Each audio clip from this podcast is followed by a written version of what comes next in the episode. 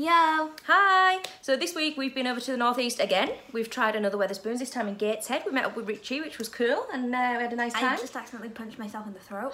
Dear me. So yes, this week we've been travelling again, enjoying the summer holidays. Most of our time seems to be spent over the northeast.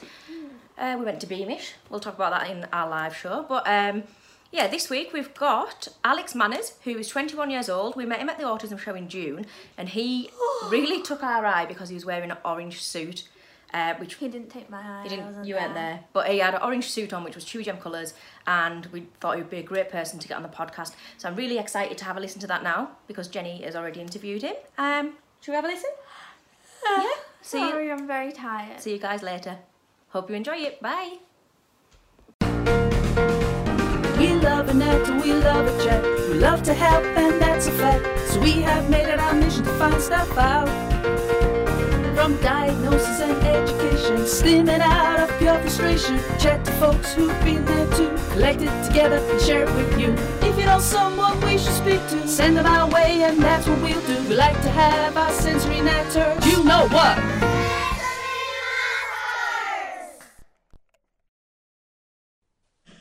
Hi everyone, it's Jenny here again with another Sensory Matters show, and today we're chatting to Alex Manners. Hi Alex. Hello, are you okay? Yeah, really good, thank you. Now, Alex and I met last weekend, um, which by the time this goes out will be months ago, but it was last weekend at the Birmingham Autism Show, and he immediately caught my eye because of his bright orange suit that he was wearing, which is Chewigem colours. Um, and so we got chatting over that, and Alex was doing a talk there, weren't you? Yes, I was doing a talk about my life living with Asperger's at the show at the NEC. And did you enjoy that? I absolutely love doing it. I mean, I did a sh- I did a talk at the London show the week before, Yeah. and I was visiting the Birmingham show because I only live a few miles away. And I wasn't actually going to be doing a talk there, but um, at the last minute they had someone who couldn't do their talk, so they asked me to step in, which I was absolutely delighted and more than happy to do. Um, and I absolutely loved uh, doing my talk. Brilliant. And so you you've been on TV and all sorts, haven't you? So tell us tell us like who is Alex Manners? Well, I'm 21 and I was diagnosed with Asperger's when I was nine years old. And from that moment forward, I've always looked upon it as a positive.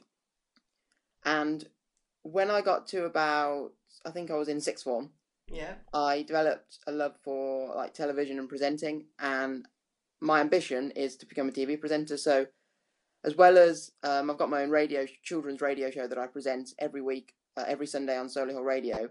As well as doing that, um, I also feel lucky to have Asperger's in the sense that I can communicate quite well about my Asperger's, hmm and I want to use that as a positive to help other people. So I've been interviewed a number of times on the television, so on places such as Big Centre Television, which is now made in Birmingham, and ITV Central. I've also had uh, a lot of interviews on the radio, so BBC Coventry and Warwickshire, BBC WM, Heart FM, and as well, I've written loads of articles for different places. So in my local newspaper, I've written quite a few articles on my Asperger's for the Solihull Observer, and also for different magazines such as the Autism Parenting magazine, uh, for Autism West Midlands, different places like that. Um, the SEN magazine as well, and as well as doing talks on my autism, I've also started a football and autism campaign. So I've travelled to different football clubs to see sort of what facilities they've got in place, and I've written a few articles on it. And I've even now I'm in talks with a production company about producing a documentary on my autism and football campaign and what it's like for autistic people um, when they go to football matches. Uh, Wow, that's that's amazing for someone that's only twenty one. That's incredible.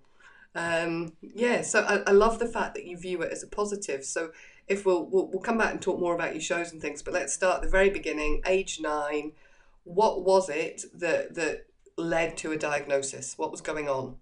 Well, the first thing that my sort of parents uh, knew about autism was uh, we went to America to visit some of our family friends, and their son had uh, autism, and um, the dad of the son who had autism, my friend, he said, "Look, I think Alex might have Asperger's, basically," and he gave my grandma a book, and then my mum and dad went and read it, and then basically that sort of started the process of trying to get me or to see if I was di- could get diagnosed with autism, to see if I had autism.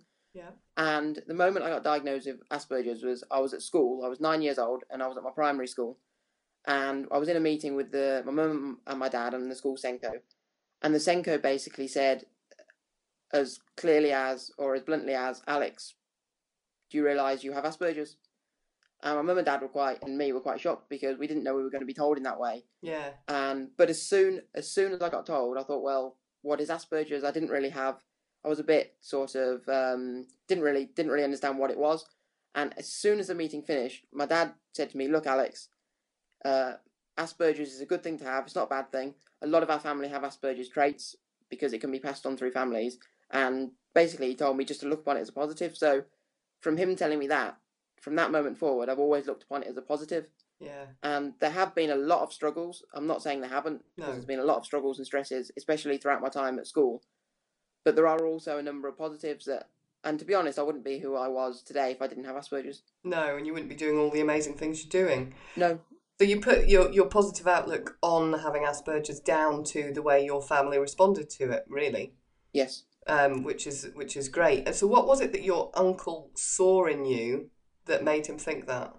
Um, I think, to be honest, I haven't really spoken a lot to my parents about it, but the only thing I know is that he gave my grandma, his son had autism, um, and Asperger's, and he gave my grandma, he had a book on Asperger's, so he gave my grandma this book. Right. and she gave it to my parents who went away and read it and i just think it was some of the things he saw how easily i used to get stressed hmm and sort of agitated over certain things so certain noises and the feeling of certain objects like for instance labels in the back of my shirt i've always taken those out for instance because i can't stand the feel of them Yeah. so just little things like that and he thought well you know he might not have asperger's but you know it's worth it's worth checking out because he's got a lot of the same traits Yeah. um, that my son has so when when do you remember at school feeling different to uh, everyone else?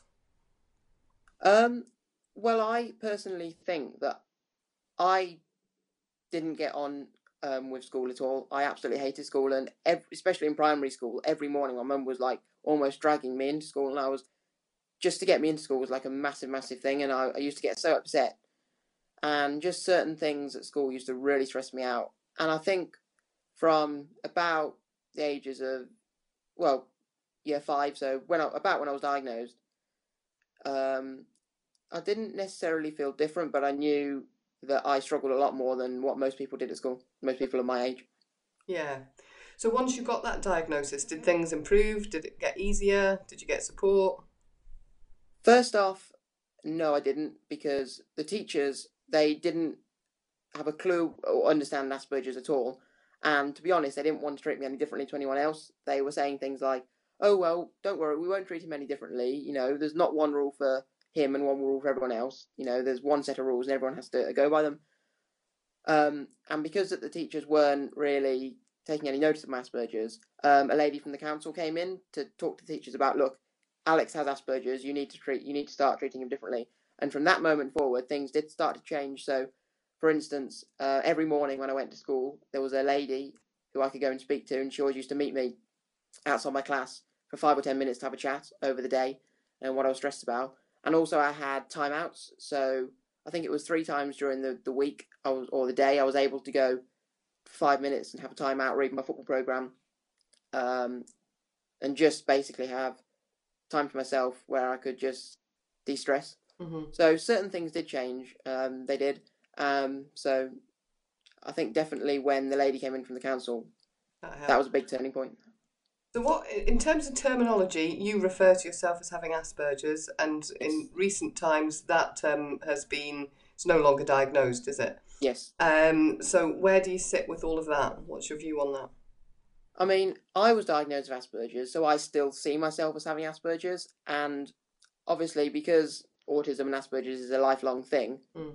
I mean, I had it right from when I was born, and I'll have it right till you know my last days. So I'll, have it through, throughout my whole life. So I wouldn't really stop saying I've got Asperger's because I wouldn't, to be honest, I wouldn't really know what to say if I didn't say I had Asperger's because autism is such a wide ranging thing that to say I've got autism suggests I'm probably a lot.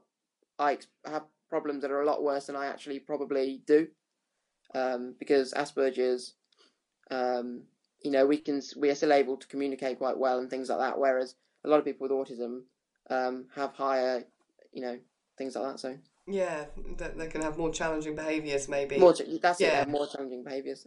Yeah, okay. So it's, it's going back to so what do you think about them not diagnosing Asperger's anymore? Do you think that's a positive, negative, or just totally irrelevant? I mean, if that's what they want, if, if they think that's the best thing to do, because um, I'm not 100% sure, but they call it autism spectrum disorders now, I think. Yes, that's right.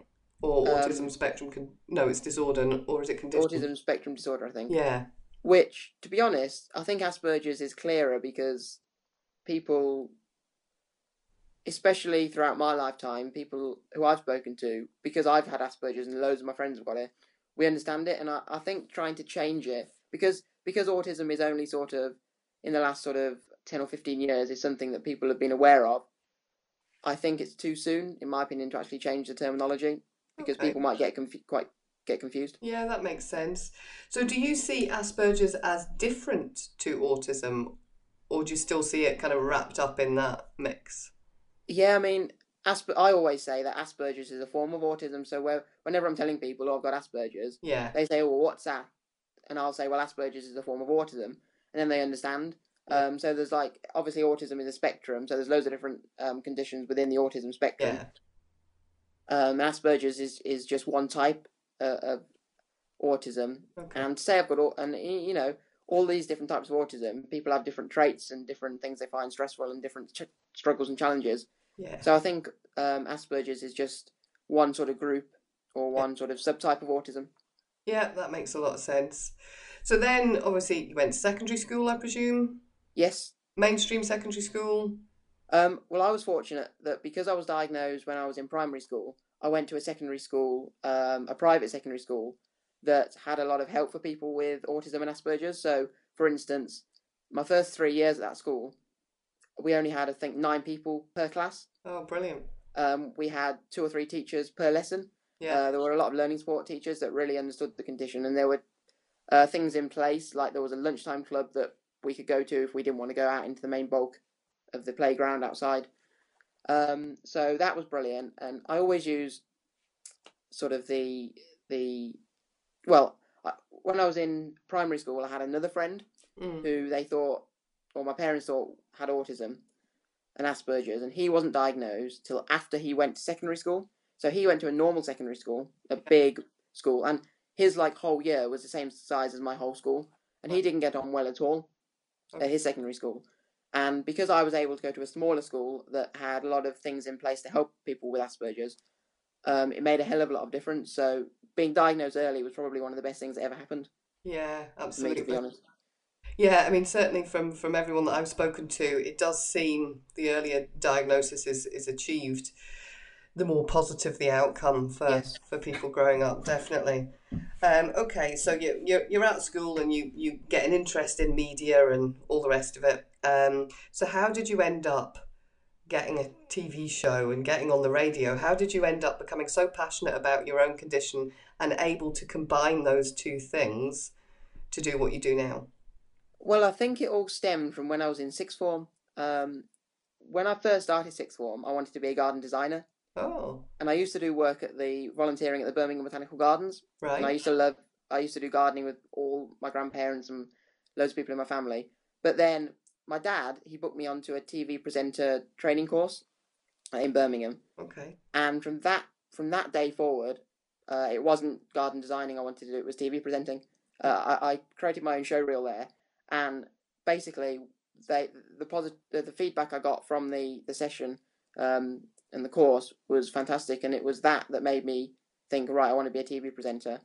And another thing that started me off was um, because I'm absolutely one of my uh, passions is football. Yeah. So like my whole life basically revolves around football. My room is decked in every single team, football team you can think of. And I started to do YouTube videos. Okay. Um, when I used to go to different football grounds, I used to do around the ground videos. And I collect football shirts, so I started to do football shirt stories. Yeah. Uh, and it sort of just built from there. And the first real um, chance I got to be on the television and to be in the spotlight was I applied for the Top Gear co-presenters training, uh, co-presenters job, Top Did Gear you? co-presenters job in 2016. Wow. And basically, as soon as I recorded the video, video and put it online, I was interviewed on BBC WM. I was in my local newspaper. I was in the, in fact, I was even in the Times newspaper. Wow. Um, I was like, they had an article in the Times newspaper about these auditions. Thousands and thousands of people auditioned, and I was like the big main photo in the middle of the Times. Um, and so that was a re- that was sort of my biggest break. I think. Yeah. So what is it that made you stand out versus all those thousands of other videos? Well, part of my autism is I love wearing colourful clothes. So if I'm in colourful clothes, I can express myself and I can do anything. I can conquer anything. Whereas if I'm in dull clothes, I can like black and grey. I can get quite depressed. And in my audition, I was wearing a bright green blazer and um, I think I was wearing yellow chinos Yeah. and bright orange glasses.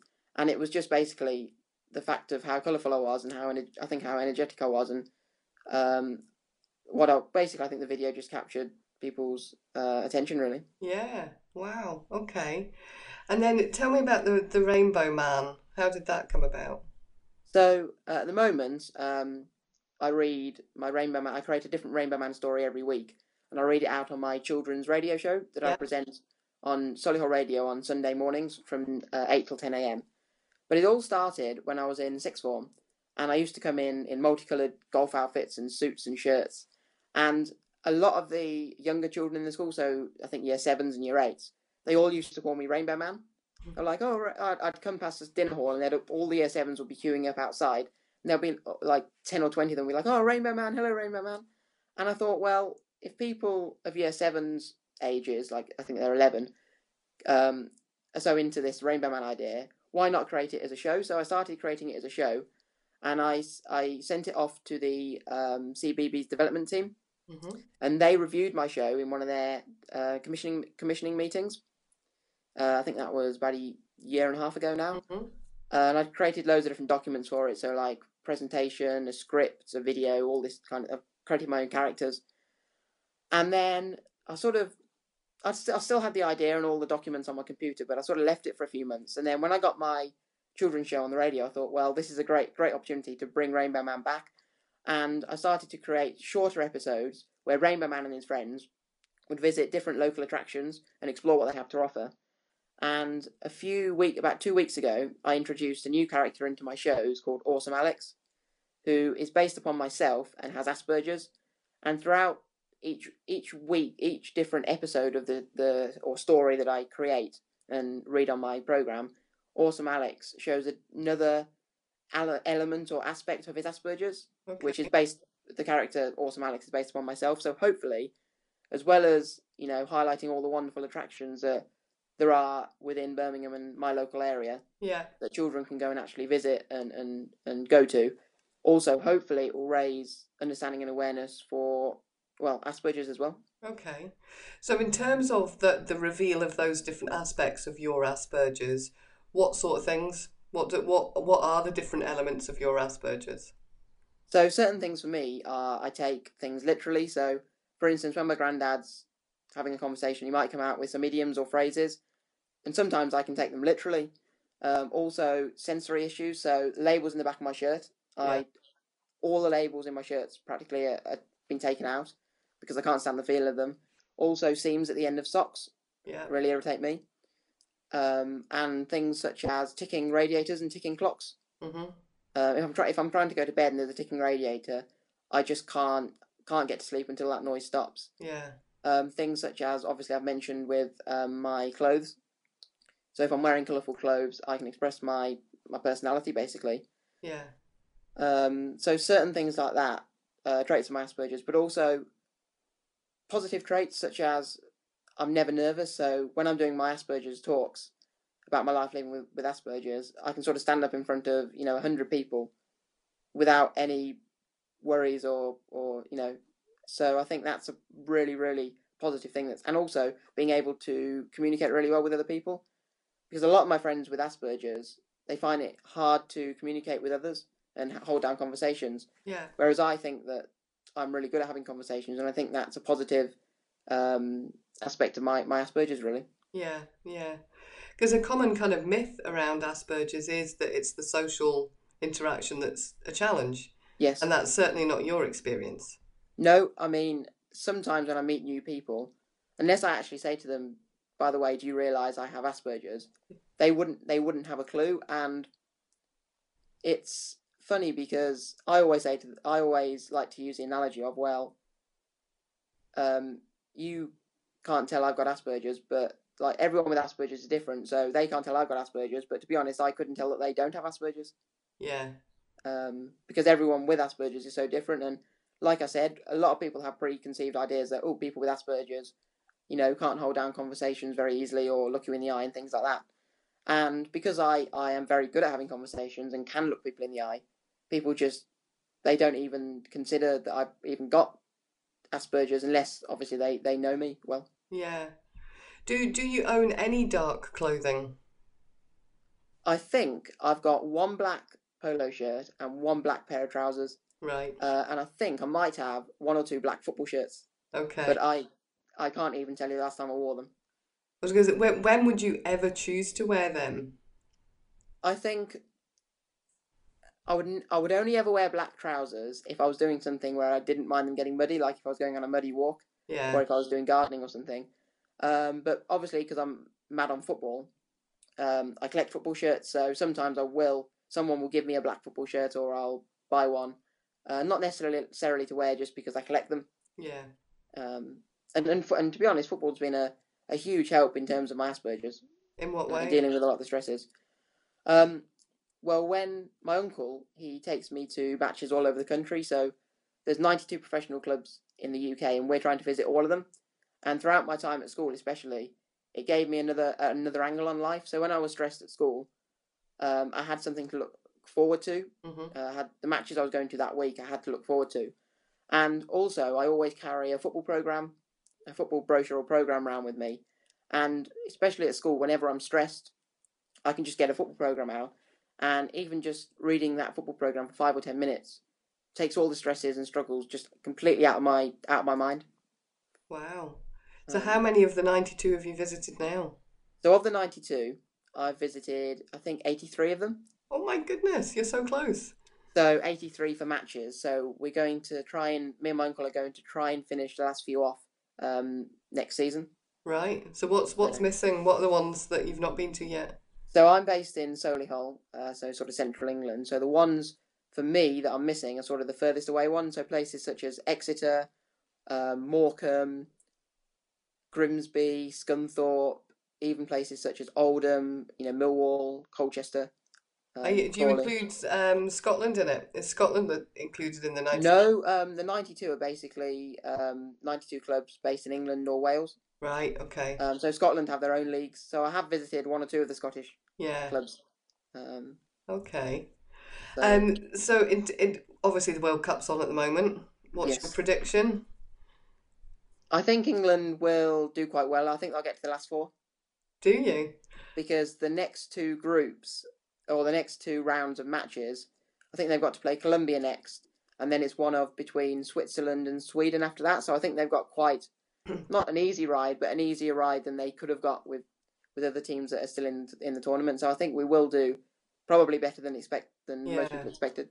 Yeah, this will be weird because this will come out probably September-ish, so the World Cup will be well and truly over. But I, the the England game was last night, and I was watching it, and if they'd Yes. won that, they'd have had a bit of a harder route, wouldn't they?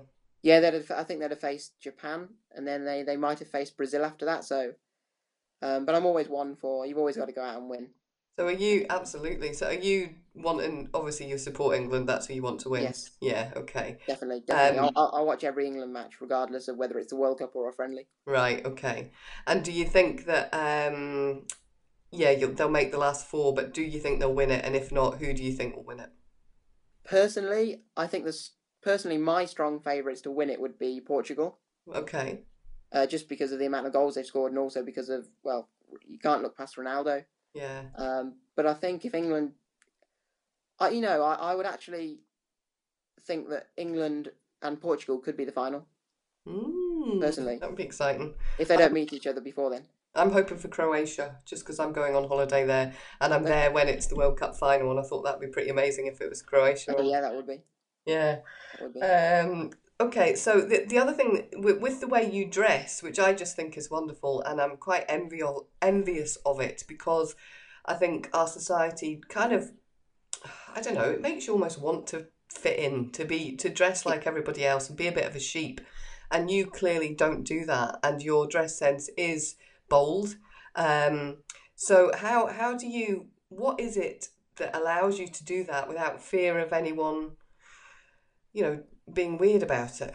Well, I think, I mean, from a very young age, I've, I've one of my granddads. He's always loved wearing like suits and shirts, and he's always worn like bright red blazers, bright shirts, ties, um, and I think from his influence, I've always liked colourful clothes.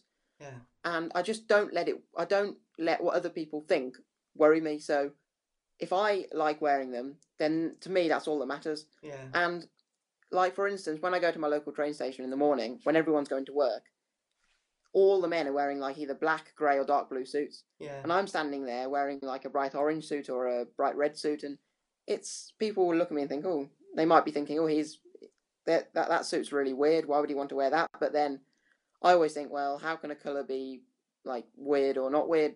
And I think it's just colors make me happy, and even like for instance, one of my other granddad, he always used to wear. He used to be the opposite of my other granddads, and my one granddad always used to wear like colorful blazers and things and shirts, Yeah. and my other granddad would always wear black. hmm And now, because of the way I dress, um, he's now bought himself. I think he's got three pairs of pink trousers, and he wears them all the time.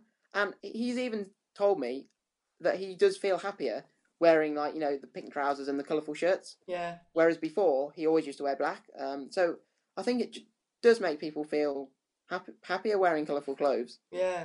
Um, and so So do you think your your lack of being bothered by people maybe having a look because it's unusual to see someone dressed so brightly um, is a result of your Asperger's, or do you think that it's separate and it's just your personality? Well, I think it's it can be looked to as it in, in both angles. So I think yes, it's definitely a part of my personality, but I do think my Asperger's has had a part to play in it because, like I said, if I didn't have Asperger's, I probably wouldn't I wouldn't be the same person I am now. I'm, I might not be as interested in football.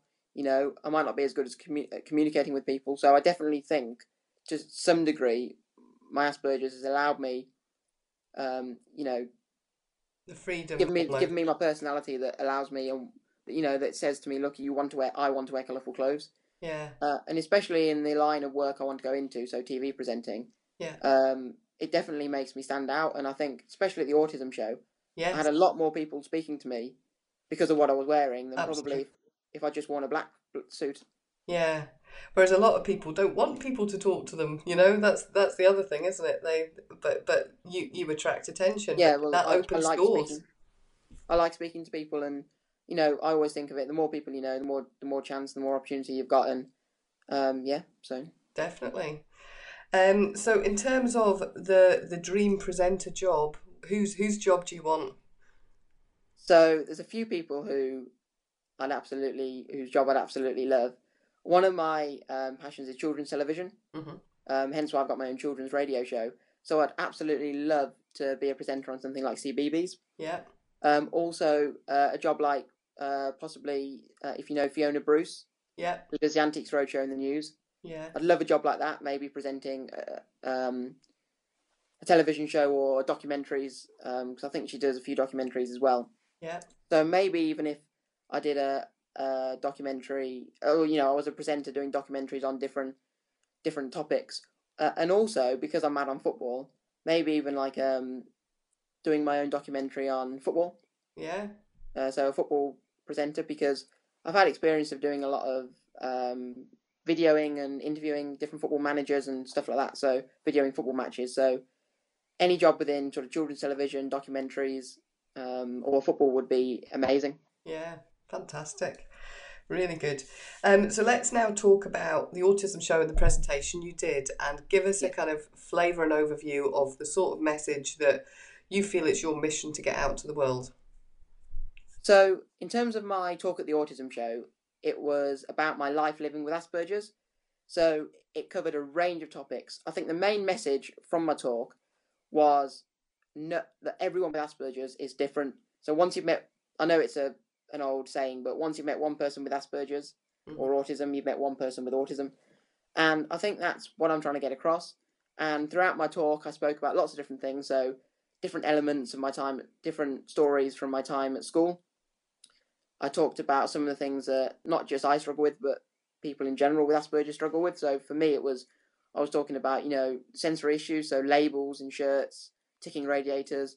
I spoke about my family Mhm. and how much having because I've got quite a large family, how much that has benefited me. I spoke about my love of football and how that's really helped me with my Asperger's, and also my children's um, television Yeah. uh, love of children's television and how when I'm having meltdowns that can be a real help in calming me down watching a children's show Yeah. as well as I spoke about things such as uh, communication um, and things such as um, stuff like that and just about when you know how I found out I was diagnosed with Asperger's you know what happened immediately when I was diagnosed and just a whole range of sort of stories and anecdotes from you Yeah. know my life living with Asperger's so my life So give give me your favourite story or anecdote from your life living with Asperger's. I think my fav- one of my favourite stories is um, I did some work experience down at BT Sport, and I, w- I was doing it with another girl who I'd never met before. So the first time I met her was you know the first day when we were there. I think we were there for four or five days, Yeah. and I was just chatting to her, and it was about the third day, and she didn't have a clue I had Asperger's or autism. So I said, "Oh, I have I have Asperger's. I, ju- I just thought I'd let you know I have Asperger's, in case you didn't know." And she was like, "Really? I would never have known. That's really fascinating." And she said, "So what are some of your, you know, what are some of the traits that you have due to your Asperger's?" So I was telling her, and I, I got onto the topic of because of my love of football, I can name all the nine, all the so in the top five tiers of English football, I can name all the different grounds Mhm. ground names and capacities. She was like, "No, that's absolutely amazing." And she said, "You know what? I'm going to quiz you on those." So she started, she pulled up a list on Wikipedia of all the grounds, started quizzing me on all these hundred grounds, and like I didn't get one wrong. And she was like, "Oh my god!" She was like gobsmacked. It was like, it was like, wow, that's absolutely amazing. She couldn't believe that one, I'd even got Asperger's, and two, that I could actually do do name all the football grounds. Yeah. I just love how you see it as such a positive. I think that's that's that's that's great. Um, and you've got enormous confidence with it, which I think is fantastic. If you were going to try and say to someone a step to feeling confident and happy with yourself, what what would your advice be to help people accept what they've got and use it in a positive way? I think, yes, there are going to be struggles um, with having Asperger's and autism, but it's something you've got for life, and you're not going to ever be able to get rid of it. I would never even want to get rid of it, even if I could. So look upon it as positive. Focus on the one, or two, or three, or four, how many of the things that are a positive of your Asperger's. So for me, it's things like being able to communicate well, be able to not be nervous, so be able to speak in public. My love of football, um, my drive to be successful in my career. I'll never give up trying to be a TV presenter. So it's those things, and everyone with autism and Asperger's will have a few things that are positive, that are positive things that have come out of their Asperger's. So you know, look upon it as a positive, and don't hide behind you know your stresses and your struggles. Yeah. So rather than focusing on all the challenging aspects, find the positives. Find, And find find the ways- strengths. Yeah. yeah, and find ways like throughout my my life, especially, I found ways to uh, minimize the stresses and struggles. Or you know, when I'm having a meltdown, before I just have a complete meltdown, whereas now I can sense one coming, so I know what to do and I know how to prevent one happening by doing certain things. Yeah. So just find ways of sort of you know being able to find ways that will you know stop you becoming so stressed or having a meltdown or things things like that. So that that was going to be my next question. Is that you, know you've mentioned the things that you find challenging are the the, the labels of clothing, um, and what else did you say were your other stresses? Uh, communi- I think um, school there are a lot of stresses um, due to I think change it ch- things like changes and certain communications yeah, uh, having meltdown. So another thing for me I probably haven't said, um, but um, sometimes I can have meltdowns, yeah, and a lot of the time they're caused over messy environments. okay, Because if I'm in a messy environment, it feels like the mess is creeping up on me to yeah, the point where I feel completely trapped. yeah, One little thing can just make me lose all sense of where I am and with stress and worry. okay, Um, and that is one thing that really still gets me stressed now, and especially when I was younger, used to get me stressed quite a lot of the time. yeah, yeah. So what what are your strategies? Obviously, with the clothing, you've you've got a strategy for that, Yes. which is you you cut out the labels. You probably do. Do you feel the stuff before you buy it? Make sure it's Do you have to? Um, does it have to be a certain material? Or?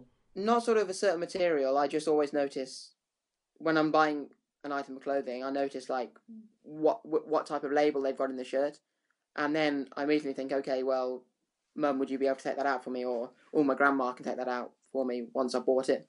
Yeah. Um, You've got a strategy for that. The other one you mentioned was noises, ticking Yes. radiators, ticking clocks. So, what what is your strategy for dealing with those things?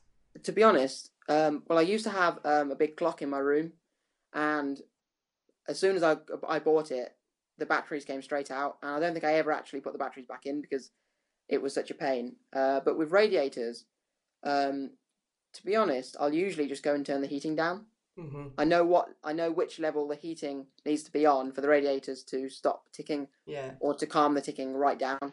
yeah, Um, and my parents don't really like me doing that so often, but when I stay at my grandparents quite a lot, and they don't have a problem with me doing that. So okay. um, it's quite good if I'm at my grandparents doing that. Yeah, absolutely. And then in terms of um, you, you, you say you have meltdowns, this kind of messy thing can aggravate you and, and cause it. Um, what's your strategy for that? You said that you can you you can see them coming, Yes. so you're able to diffuse it. How does that work? So uh, when I was younger, I couldn't tell when I was going to have a meltdown. I would just literally something would happen. I'd be in a messy environment like the kitchen, or you know, I might drop something on the floor or something. Someone might say something, and then I'd just have a complete meltdown. And for me, meltdowns result in me running to it, just running to a quiet place as quickly as I can, and just crying basically. And one of the strategies I've um, developed is putting a, a children's television show on. Yeah, So when I was younger, my mum used to have to put the children's show on, and I was all I'd always be trying to stop her from putting the TV on.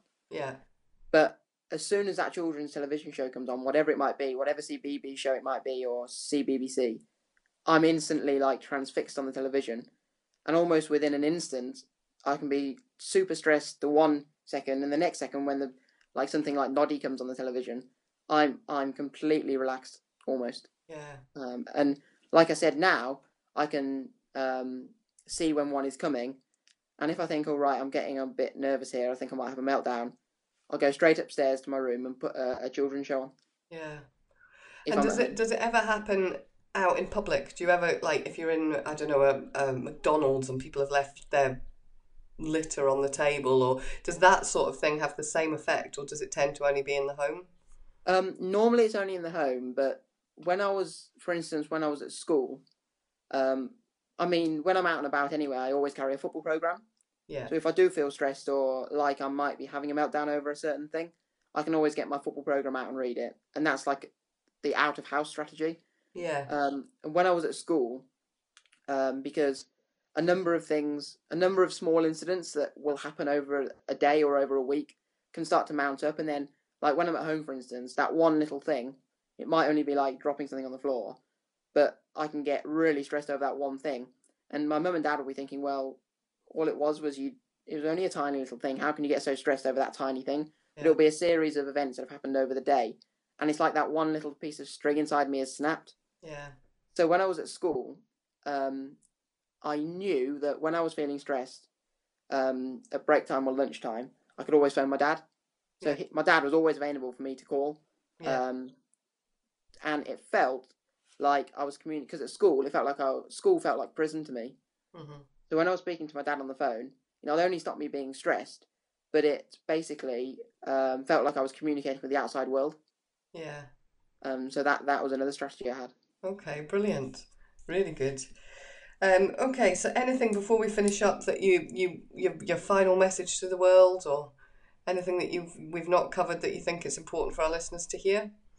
Um, I mean, as well as I think everyone should, you know, be positive about their Asperger's because, you know, even some of my friends, like I'm I'm mad on football, but even some of my friends who are mad on things or have subjects that they're interested in, like one of my friends is interested in bins, one of my friends in trains. I know a guy who's really interested in spades. Whatever it might be, Mm. that can be a, the one thing that you can focus on to take the stresses away from your Asperger's Yeah, or your autism.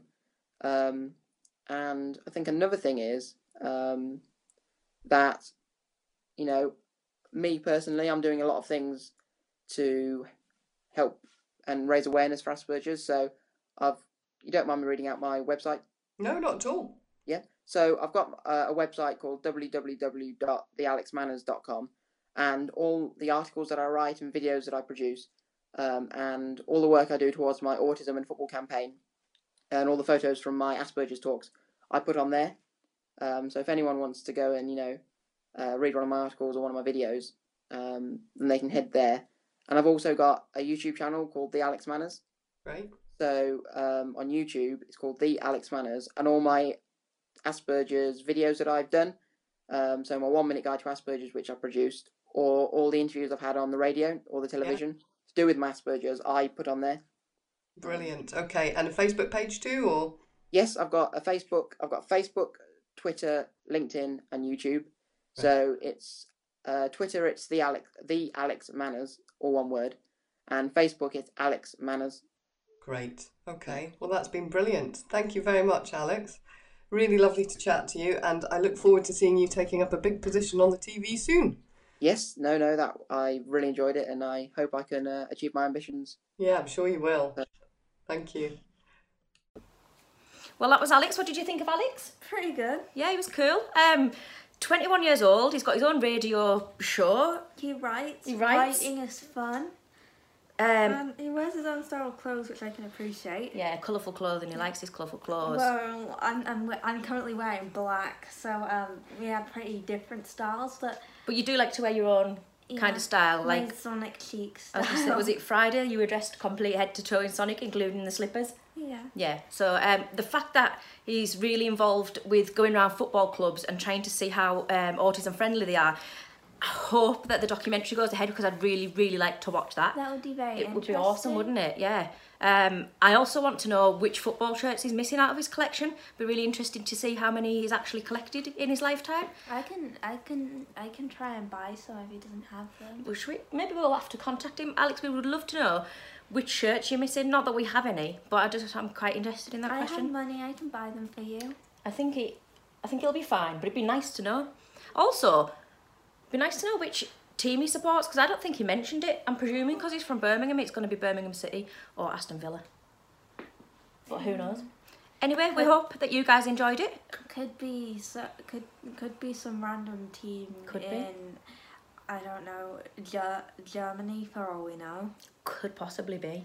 But yeah, we hope that you all enjoyed Alex's podcast this week. And yeah, join us again for another podcast next week. And if you're not a VIC, you really should be a VIC so that you can listen to the Excel versions of these podcasts. Uh, we'll see you again soon. Bye. Bye. You know what?